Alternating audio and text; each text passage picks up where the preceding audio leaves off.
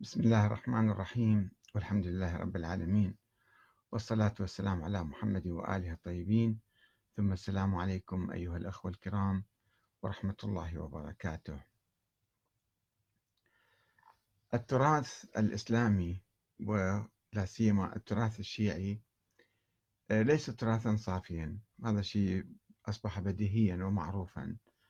هناك أحاديث كثيرة من قبل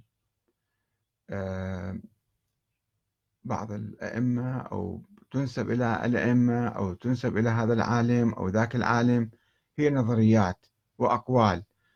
بعضها يمكن التأكد من صحة نسبته إلى هذا الإمام أو ذاك وكثير منها لا يمكن في الحقيقة التأكد آه، من صحة النسبة.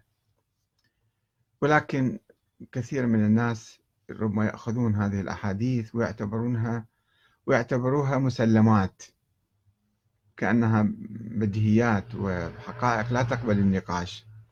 وبالتالي هذه الأقوال والأحاديث تسبب شرخا في المجتمع تسبب